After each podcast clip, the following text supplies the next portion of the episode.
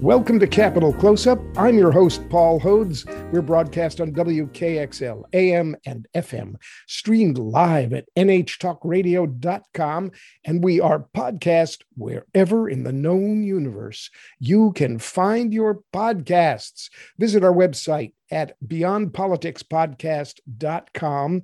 Become a subscriber. Become a fan. Like us. You can visit our archived shows and have a wonderful time. Well, we are talking today about some legislation that is federal legislation that has a very, very important impact uh, in New Hampshire. And I mean, it's stuff that nobody's talking about. We're focused in the news on insurrection and whether the Republican senators will or won't stand up for their country. Answer, they won't, and all kinds of things. But some of the most important and impressive federal legislation of all time has recently been passed with a profound importance. Uh, the passage of the American Rescue Plan increases health and financial security for everybody in New Hampshire and around the country. It provides all kinds of relief and aid for the state, for municipalities, for schools, and it's got all kinds of very important initiatives. And it is the first in a series of planned big programs that will make life better for all Americans and those in the Granite State. Uh, I'm joined by three guests today. Zandra Rice-Hawkins, uh, the director of Granite State Progress, Um, uh, and uh, covering New Hampshire. Leah Cohen, who is the Media and Digital Engagement Coordinator for Granite State Progress. And Granite State Progress is a terrific organization that works years, year-round to engage citizens from across the state around issues of immediate state or local concern. The mission is to provide a strong, credible voice in advancing progressive solutions to critical community problems. And boy, with Republican control of our government in New Hampshire, do we ever need credible voices in advancing progressive solutions. Our third guest is Christina D'Alessandro, who is the state director of Moms Rising for New Hampshire. In a short time, Moms Rising has grown to over one million members, and Moms Rising takes on the most critical issues facing women, mothers, and families by educating the public and mobilizing massive grassroots action. So uh, I'm really thrilled to have all of you here on Capital Close-Up, and I think I'll start with Zandra. Tell us a little bit, give us an overview Um, about the American Rescue Plan. Why is it such a big deal? Why isn't anybody talking about it? And but what is it? What is it? What does it sort of mean? Give us, give us the, give us the gestalt. Well, first, thank you for having us on the program today, and we're really excited to talk about uh, the American Rescue Plan, plus a couple of other um, packages that Congress is debating that the Biden-Harris administration's put forward. But first, let's start with the American Rescue Plan, which, um, as you mentioned, the top, you know, will increase the health and financial security for Granite Staters. This is a tremendous package, um, and it really is going to not only create um, short-term solutions for some of the most pressing crises facing families coming out of the COVID nineteen pandemic, but really lay the groundwork for long-term change around healthcare, around childcare, community infrastructure, and more. And it's uh, the cornerstone of the Biden-Harris administration's commitment to build back better. Um, many people are familiar with the stimulus checks uh, that were part of this package that many people have received already in their bank accounts. But we also have a whole wave of other programs um, that can help uh, families. So things like rental assistance, um, the child tax credit that my colleague Christina will talk about, um, lowering health insurance premiums. This is a piece that Granite State Progress has worked on a lot. So um, the Biden-Harris administration has uh, created a special enrollment period for the Affordable Care Act. It um, started on April first and it runs through August fifteenth. And so this is a time if somebody um, didn't enroll last November for a marketplace plan, either because they weren't sure about their income, they were between jobs, they just were busy and didn't have an opportunity to, to sign up, um, usually you would have to have a qualifying life event to be able to enroll in coverage. Right now we have a special enrollment period, and what makes it even better is under the American Rescue Plan, there is increased financial assistance for families. So a couple of highlights. If you were on unemployment at any point during twenty twenty-one, you can get a marketplace plan uh, without um, any premium cost to you. If you um, were, if you had to go on COBRA, the American Rescue Plan provides options to be able to help with those payments, because COBRA is a great way to continue the healthcare plan you had, but it also um, can be pretty expensive. Usually you'd have the employer and the employee paying into it. Under the American Rescue Plan, we've got relief for families, um, very similar to how Congress passed that back in two thousand nine, two thousand ten under the American Rescue, or I'm sorry, the American uh, Recovery and Reinvestment Plan. So this is a this is a tactic, and as you know, um, has been really helpful for families in the past.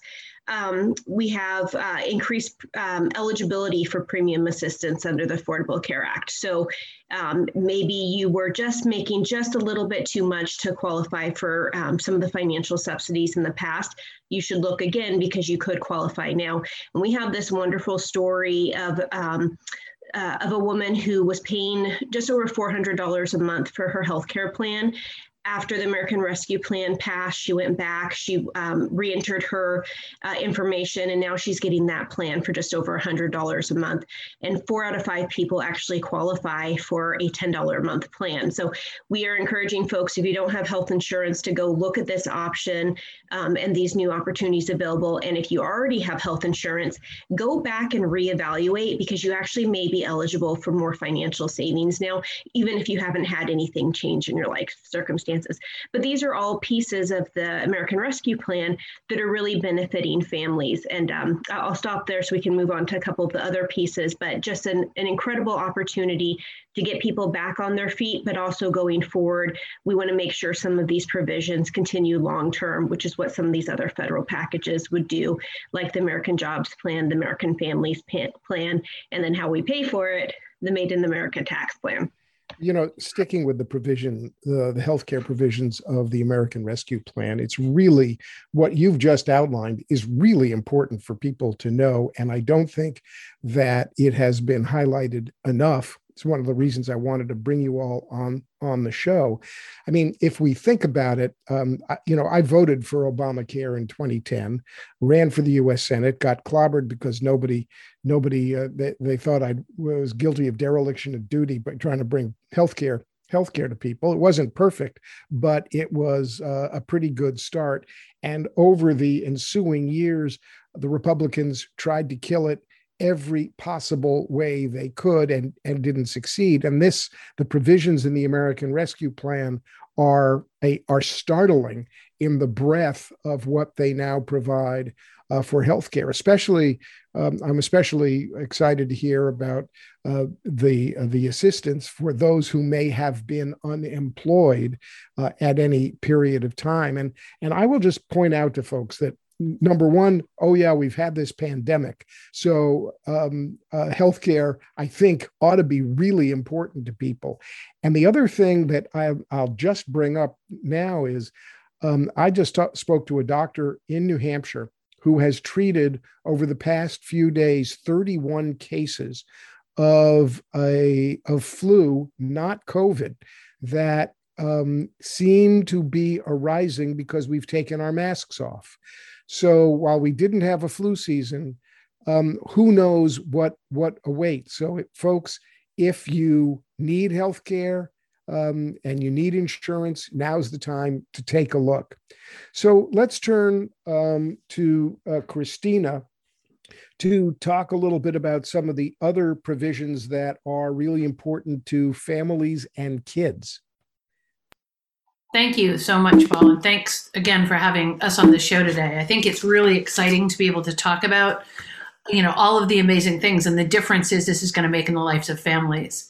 In particular, I want to focus on some of the tax changes, in particular the child tax credit, which has the potential to lift just so many children out of poverty.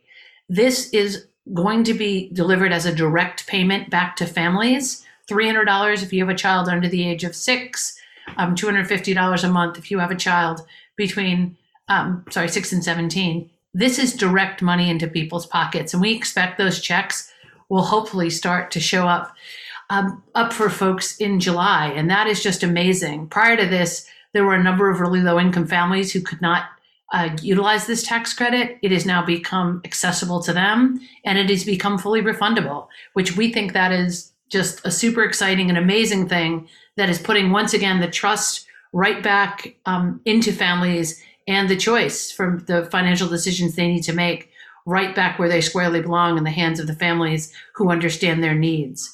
So um, that provision was put in the American Rescue Plan for one year. Um, we are certainly excited that discussion is continuing, and we are speaking to our delegation and various other folks in decision-making positions about making that permanent. And as we see that rolled out, I think there is going to be even more support for that tax change. Another cr- key critical investment in this American Rescue Plan is the investment in childcare. If the pandemic showed us anything, it showed us the incredible need for um, high quality, affordable childcare for families if we're going to have families at work and kids in healthy and safe environments. This seventy-seven million dollars is split out into a few packages, but it's both allowing for relief and support to a childcare sector that has suffered, that is predominantly staffed by women, earning, you know, wages that often are not commensurate with the high quality and important work that they're doing. Um, the other aspect of this is really about building a stronger system. So we have childcare dollars to stabilize and childcare dollars that are going to hopefully build and grow the system so that childcare will be stronger and more resilient. But I think it's important we also see that the dollars in the American Rescue Plan are a really important down payment on the need, the support that we need to offer this sector going forward. So um, we are super excited that we think um, this is a solid bipartisan support in supporting childcare. We have a lot of bills that are currently being discussed in Congress, and we look forward to making, once again, these increased investments into these essential services, which benefit women, which benefit families, and which benefit children, essentially a win-win-win. We need to make these long-term permanent changes that give the investment that relates back to the value that they give for all of us. The value for workers, you know, um, value for employers. I know my workers are going to be there, and I'm creating a high-quality workforce. Value for families, and once again, value for kids. So we're super excited about those changes. Um, we were slightly disappointed we didn't see paid family and medical leave in this package. We think that's another really essential aspect of providing a full sort of continuum of care for families. There are some flexible dollars in the American Rescue Plan that can be utilized for this, um, while we continue to sort of advocate and make the case for a longer term solution for families. Well, we're certainly up against it with paid family leave in New Hampshire. I mean, it just talking politically for a moment, uh, what What we saw in the twenty twenty down-ballot elections in New Hampshire, where the Republicans took over the House, the Senate, the Executive Council, um, and now control all the levers of our government with predictable results. I mean, they're they're uh, trying to make sure that um, more more people can uh, use dangerous firearms, that women uh, are uh, subjugated uh, to the patriarchal views of men who want to control their bodies. Um, among among other things. And, and one way the Republicans won was by labeling Democratic uh, initiatives for paid family leave as taxes. Um, it's the old saw in New Hampshire, and unfortunately, um, it worked. But I will say that the provisions uh, for the child tax credit and the enhanced uh, support for childcare in this bill are really groundbreaking. It's a it's a it's a it's a long-awaited awakening on the part of the federal government of the need to um, to to put investment where it counts early on for families and working people uh, and children, because there are many there are multiple benefits Um, for childcare. And it's essential, as you say, for a productive workforce to know that they have a safe place for their kids to go. Um, without that, you're not going to have a productive workforce. You're not going to have a happy workforce. Um, and for too long, um, we have given lip service in this country to caring about children and families. Uh, and this plan, for the first time, really puts some muscle um, behind caring for kids and caring for families instead of merely lip service. Um, so, Leah, you're you're you're the marketing guru here. You're the strategic communications. Uh, you're the strategic communications mastermind. You know, that's a bit of an uh, overstatement. Yeah, well, so here we are. I mean, we are radio. We, we were we're now on radio, and we're podcast all over the universe. People on Mars are, you know, hearing the podcast, and it's it's it's getting out there far and wide. What are some of the messages that you think are really important? The kind of basic important messages um, uh, that that. Uh, go along with the American Rescue Plan and and how it will impact fate, uh, state and federal budgets? Well, I have not poll tested for how these messages play for Martians, so I can only speak to how these messages play for Granite Staters. But um, what I think is so interesting is we're looking at a very stark contrast right now between the national government, Uh, the federal government, and the state government. And it does not make New Hampshire look very good, unfortunately. The Biden administration is moving forward with these bold structural overhauls that will flush out our economy. They're very popular. He has plans to pay for it: the American Rescue Plan, the American Families Plan, the Made in America Tax Plan, the American Jobs Plan. And we have some great polling from Data for Progress, um, which we're very thankful for, that shows these policies and these changes to our economic system poll exceedingly well across the political spectrum. Even uh, plans from the Biden administration enjoy averages of thirty to forty percent of popularity amongst self-identified Republicans. And if you self-identify as a Republican in New Hampshire, then you are a Republican, because a lot of them are independents. So we're seeing that these policies are extremely popular, even in a very, very partisan environment, in a very hyper-polarized environment. And we're also seeing these changes that are really geared towards um, a movement of equity, ending the Hyde Amendment, um, the American Made in America Tax Plan, ensuring that corporations are paying their fair share and we're bailing out working families. Whereas the Sununu administration here in New Hampshire is really regressing us with tax cuts for the wealthy, downshifting to working class homeowners, voucher programs we can't pay for, policies that are extremely unpopular, like this abortion ban they just stuck in the budget. And the sign-ins for that bill from the public were outnumbered uh, favorable sign-ins, um, opposition sign-ins outnumbered the favorable six to one. And Pew Research shows that abortion access in New Hampshire polls higher here than the national average. And they're instituting this new ban on um, speech in schools, that we can't talk about racism anymore, extremely unpopular. And the school voucher program, the sign-ins for that as well, six to one opposition to favor. And we also can't pay for it. So we're seeing these really popular policies across the political spectrum that are really, you know, bipartisan at the federal level, and at the state level, an extremely hyperpartisan, far right, unpopular agenda being pushed. And it's a very interesting contrast. So I think that that's a big thing that we have to be talking about, is who did we choose to represent us? You know, the people in New Hampshire elected this sort of bipartisan government, elected Democrats at the federal level and Republicans at the state level. And we have to sort of see which one is representing the interests of Granite Staters. And all of the polling and recent activity in New Hampshire suggests it's the Biden administration and not the Sununu administration. Um, well, you know, elections have consequences. And yeah. uh, twenty twenty, um, the twenty twenty election uh, is highly consequential. Um, the good here's the good news. The good news is Biden and Harris are are are running are running the White House. And mm-hmm. good news for New Hampshire is we have a Democratic federal delegation. Mm-hmm. Um, the challenging news is that uh, the Republicans in power are doing everything they can for the twenty twenty-two election to turn that around. Uh, we're going to be facing at some point redistricting. Um, uh, it's it looks like the governor is going to run for Maggie Hassan's Senate seat. Um, I mean, things things are are quite chaotic, as you say. Um, I'm I'm partners with a state rep in uh, a solar business, and she's telling me what's going on in the New Hampshire legislature is outrageous.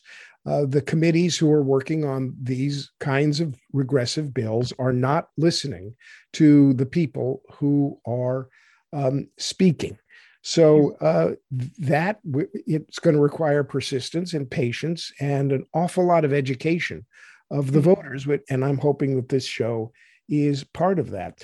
Let me just, let's highlight uh, a few of the other provisions uh, in the uh, uh, American Rescue Plan uh, for this segment. And, and then we'll come back. And when we come back, we'll talk about uh, some of the other plans that are, and, and, and programs that are coming up. But um, one of the things in, in, in this plan, the American Rescue Plan, is Uh, three hundred sixty-two point two million dollars in relief for schools. Um, how is that uh, coming to New Hampshire, and what will it do for New Hampshire? Zandra? Yeah, so schools got a lot of money to help support um, some of the changes they still need to make coming out of COVID nineteen. We also have, um, you know, the reality is we had a lot of shifting around of attendance over the past year. So we're going to have school districts that not only have had to make changes due to COVID nineteen for spacing, for air ventilation, for P P E for um, educators, staff, and students, but also, um, you know, we're going to have to make some changes at the state and federal level about how our schools are funded, because a lot of times it's based on a per pupil um, contribution, and th- the attendance has ebbed and flowed over the course of the last year. So we're very thankful that there's going to be some, uh, or that there is dedicated funding for um, school districts to be able to use those dollars to help replenish and to make the changes they need. This is Capitol Close Up. I'm your host, Paul Hodes, on W K X L A M and F M. We're streamed live at n h talk radio dot com. We are talking with Zandra Rice-Hawkins. We're talking with Leah Cohen and Christina D'Alessandro from Granite State Progress and Moms Rising about the American Rescue Plan, the groundbreaking investments that the Biden-Harris administration is going to make in remaking America, supporting families and children in really important ways. Let's just talk for a moment about the American Families Plan. And Christina, I think I'll I'll I'll turn it over to you um, uh, with Moms Rising, uh, because I know Moms Rising focuses on issues around families and women and and and kids. And why is the American Families Plan, which has a lot to do, it seems to me, with um, some tax changes. Why is that so important to New Hampshire families? Well, I think the um, the American Families Plan really takes the work that was started in the American Rescue Plan and invests in it over the long term. So it really takes all of the sort of changes that we've started, that are starting to roll out, and is going to then put them in a place where we can really rely on them with a sense of permanency going forward. It will take the tax changes and take them from one year and make them longer term. It will take the investment that we've seen in important areas like childcare and make that commitment over multiple years so that we can really rely upon these dollars as we look to build and change the systems.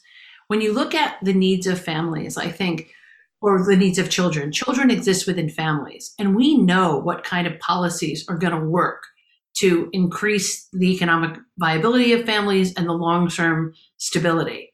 These are things which allow them to get the supports they need, like affordable, high-quality childcare, which allows them to go to work, feel positive about the work that they're doing because their children are supported, and those children are better prepared for the future. It's tax changes, which take Um, the, those dollars and give them back into the hands of the people who need them and tax those at, at different points in the system who can afford it. It really takes that investment and puts it where we believe we collectively share priorities. So for New Hampshire families, this is going to look like more money into the pockets of our low and middle income families. And it is going to look like real investment in those systems and sh- systems that are going to support them. So what's really critical, it strikes me, is that uh, if we think about the tax Trump, um, the, the Trump tax cut of twenty seventeen, which was trillions of dollars, um, eighty-three cents of every dollar went to the very wealthy, um, and really skewed even further the incredible wealth gap in this country. Uh, we saw that, the, you know, the top fifty billionaires um, uh, er, earned um, or or gained over a trillion dollars in wealth just during uh, the time of the pandemic. And this um, American Families Plan would, would really begin to reverse that by simply re- having people pay their fair share. Uh, it would raise um, tax revenue from the wealthy. No one making four hundred thousand dollars or less would face higher tax bills, and the wealthy and corporations would simply pay their fair share of taxes. Because let's remember, folks, that Jeff Bezos and Amazon paid exactly zero in taxes to the federal government. Well, I don't know about you, but um, a lot of us were paying a lot more than zero in our federal taxes. We're all we're all part of society, and we all have to pitch in and pay our fair share. And the uh, uh, these these kinds of changes are supported by the majority of Americans. Now, let's talk about the jobs plan. Zandra, Leah, who wants to take it and talk about the important Uh, features of the American Jobs Plan, which focuses on infrastructure, jobs, jobs, jobs. And all I'll say to get us going is that when we tried healthcare back in twenty ten, I begged the White House, don't call it a healthcare plan, just say it's a jobs plan. Jobs, jobs is a magic word. And Biden says it all the time. Give him great credit. So what's what's going on with the American Jobs Plan? Yeah, I'll go ahead and take this, and then um, we'll have to, Leah, talk about how we're going to fund some of these priorities. So, um, y- you know, your guidance has definitely been heard by the Biden-Harris administration, because they do talk about jobs, jobs, jobs. And what's so exciting about the American Jobs Plan is how it takes some of the uh, priorities and investments of American Rescue Plan, American Families Plan, and um, connects it to some of the long-term infrastructure change we need to make sure that um, those priorities can be realized, but in a way that also um, creates jobs in our country and um, and provides good jobs, good jobs with benefits. So a couple of things um, for the impact in New Hampshire, for example, um, roads and bridges. We have two hundred fifteen bridges and just under seven hundred miles of highway. They're in poor condition. Um, the American Jobs Plan is devoting more than six hundred billion dollars to transform our nation's transportation infrastructure, and another, um, or that includes one hundred fifteen billion dollars specifically to repair roads and bridges. So you can imagine how many um, jobs that will create just across the nation, just fixing what already is in place and making sure that that infrastructure um, is maintained and here for the long term. Public transportation is another aspect that we're extremely excited about. Um, and this one also gets a little bit of equity issues. Um, if you look at how much time people uh, spend who use public transportation, it's a lot more time um, commuting, and um, non-white households are two point one times more likely to commute via public transportation. But we haven't really made, um, at least in New Hampshire, the investments we need to really make sure that public transportation is strong, it's accessible, um, that it's that it doesn't put additional burdens for time and cost on the individuals who use it, um, and that there's incentives for others, uh, other users to also use that transportation. And the American Jobs Plan modernizes our public transit with an eighty-five billion dollars investment. And then housing is, is certainly an issue here in New Hampshire. Um, we have a, an incredible lack of affordable housing, of workplace housing, and um, we need to increase our housing supply um, as part of the way to address that affordable housing crisis. And President Biden has proposed investing over two hundred billion dollars to do just that. Uh, one other piece I'll mention uh, is broadband access. So we're all very aware that the COVID nineteen pandemic um, led to a lot of remote work, a lot of remote school. But what happened to those families who didn't have um, reliable internet access to be able to do that. And sixty-two percent of Granite Staters live in areas where there's only one internet provider. five percent of Granite Staters live in an area where there's no broadband infrastructure that meets um, minimally accepted speeds. And that is really um, something that creates a setback in the workplace and in the school setting, even outside of COVID, when, um, you know, it, when people need to be able to access those resources for learning or work, they're really at a disadvantage. And so the American Jobs Plan invests one hundred billion dollars to bring universal, reliable, high-speed internet um, coverage to every family in America. And that is something that will create jobs, but will also help people sustain jobs and improve education, educational opportunities. So when I pick up the newspaper and I see news that there are negotiations going on, that the Republicans are are offering some compromise, and everybody expects this to be, every everybody wants it to be bipartisan, but but Biden's at one point eight and the Republicans are at seven hundred and the numbers are flying back and forth. Are we talking about negotiations over the American Jobs Plan? We're talking about negotiations over everything. And, you know, it is great to have bipartisan support, and we certainly want to get to that place, but we cannot water down the proposals that we know need to happen to improve lives for uh, families in our nation.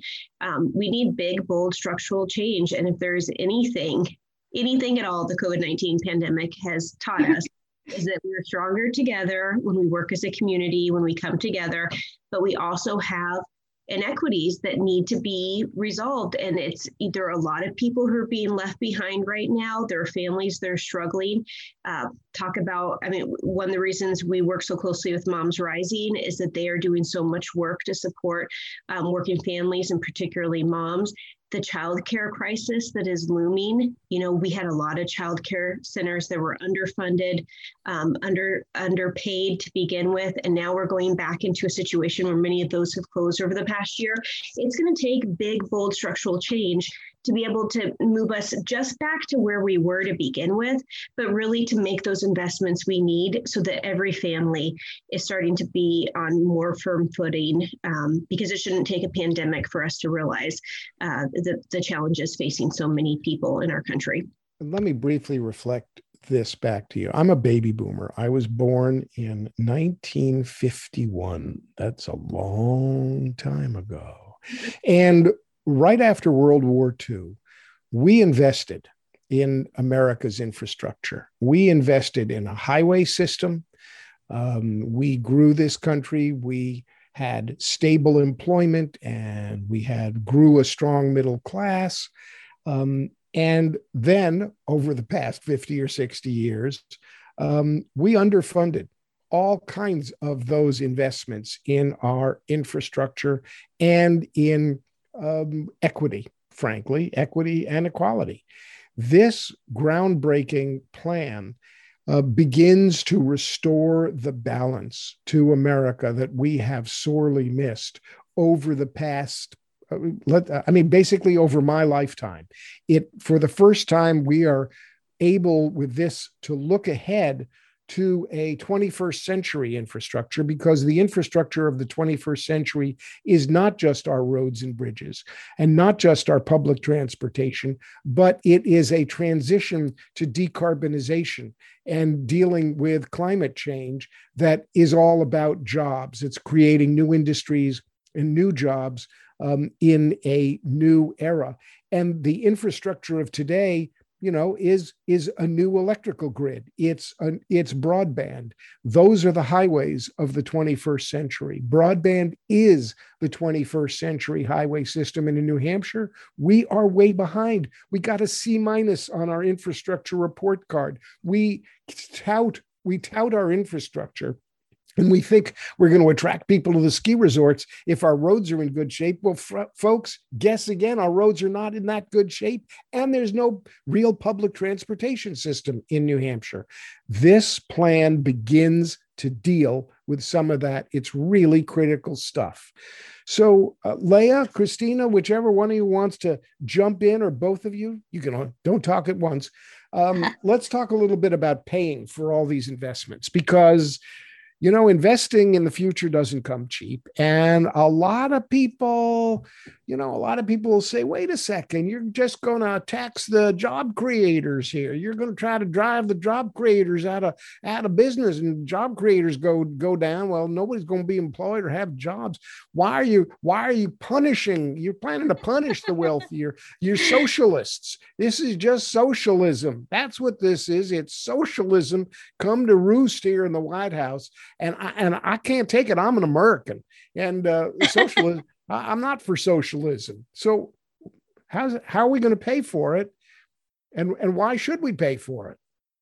Well, I find um, your accent very entertaining, and another thing I find very entertaining is this notion that we might punish the wealthy by asking them to pay money that they have in excess, so that people don't go homeless, and so that people have food on the table and public education and public utilities that we can all benefit from. But what I really think it comes down to is this notion of healthcare versus wealth care. And by healthcare, I mean a very broad sense, because a healthy society really isn't just predicated on one item like insurance or drug prices, although that is a huge part of it.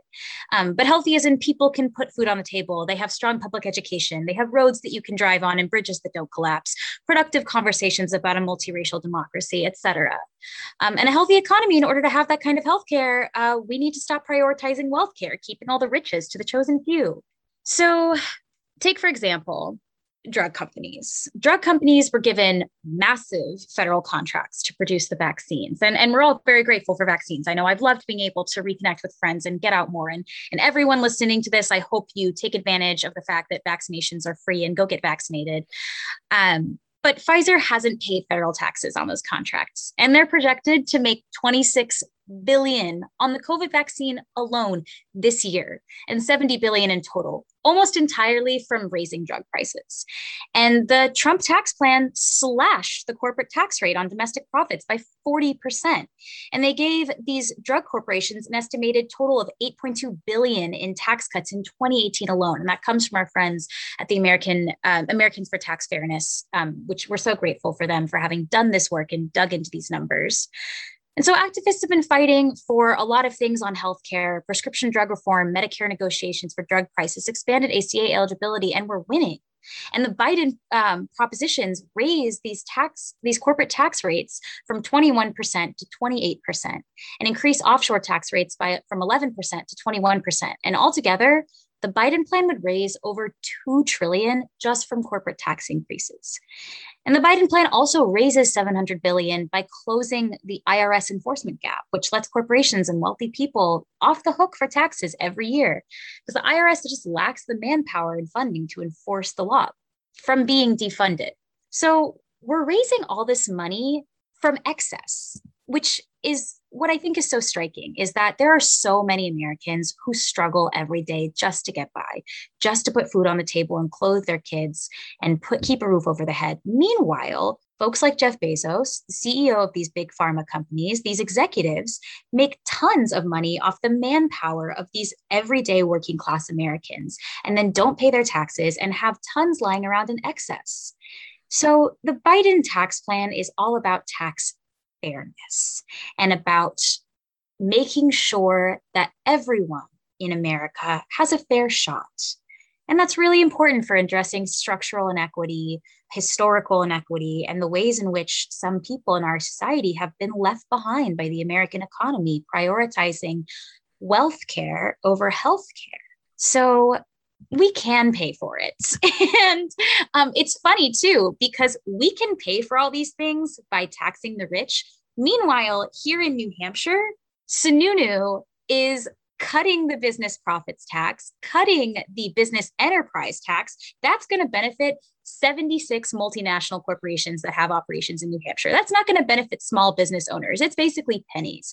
That's going to benefit these giant corporations that profit off of Granite State labor, and it's going to cut our revenues by ridiculous amounts. We already can barely pay for the roads, the bridges, the schools, municipal infrastructure, And we're just throwing money back at the rich. Well, let, let me not be cynical, but um, just in, imagine what that does for the campaign coffers of a candidate for the United States Senate when he then can go and visit the offices of seventy-six multinational corporations and say, look what I did for you in New Hampshire. Just imagine what I can do for you as a senator in Washington, D C And the worst part about that is that while he's shaking hands with these seventy-six C E Os, average working class Granite State families will have to pay more in property tax to support our public education because they're cutting taxes that support education and they're instituting the school voucher program that's going to divert tons of public dollars into private education, religious education, charter schools that aren't subject to federal anti-discrimination laws and aren't subject to any sort of standard. And your taxes are going to go up while the executives' taxes go down. That's crazy. How is that a, any way to run an effective, functioning society? I mean, they're they're cutting the statewide education property tax, so you're just going to pay more municipal taxes. And it's just going to further the inequity gaps between property-rich towns and property-poor towns. So there's going to be lots of executives that live in these wealthy towns like Wolfboro and Moultonboro, and their tax increases, it's pennies to them, but folks in Rochester and Plastow and Manchester are going to have even worse underfunded schools, and their already burdensome property taxes are going to be crippling. Christina D'Alessandro, I want to turn to you to talk about the impact of these investments on women, why it's important, and why it's important to women in the workforce. Um, we have a short time, but but it, this is really important because women, Uh, frankly, are the backbone of our families. They remain, they're, they're the folks who've got to take care of the kids and do all the other jobs, and they keep on doing it. Um, what's the story? You know, I think that the critical point here is just to say the pandemic, um, we were all in the same boat, but our boats were really affected differently. And it, I think it's critical to note that the disproportionate impact on women, and in particular, Black and brown women, was huge. Three million women left the workforce during the pandemic, and they did so because many of these women were balancing caregiving responsibilities for their really young children and often for their aging parents. We know the policies that help these families, that help these women to get to re-enter the workforce, to stay in the workforce, and to feel like they're supporting their families. We're at a really critical time where we could jump forward many years and, and finally adopt the policies that we know work for families, or we could fall back. And I think that is critical. And that is why understanding these policy proposals that are on the table, looking across at the incredible public support that a lot of these policy approaches um, have, both from Granite Staters and across this country, and the fact that we have an opportunity to really move things forward. Balance that with the fact that in the absence of these policy changes, in the absence of these commitments, we could set back um, women and families years. So critical times that I really hope we can all rally to make the changes that we know that people support and what we know work for families. This is Capital Close Up. I'm your host, Paul Hodes. We've been talking with Zandra Rice-Hawkins and Leah Cohen of Granite State Progress and Christina D'Alessandro of Moms Rising. Thank you for joining me. Thank you for your passion. Thank you for your advocacy.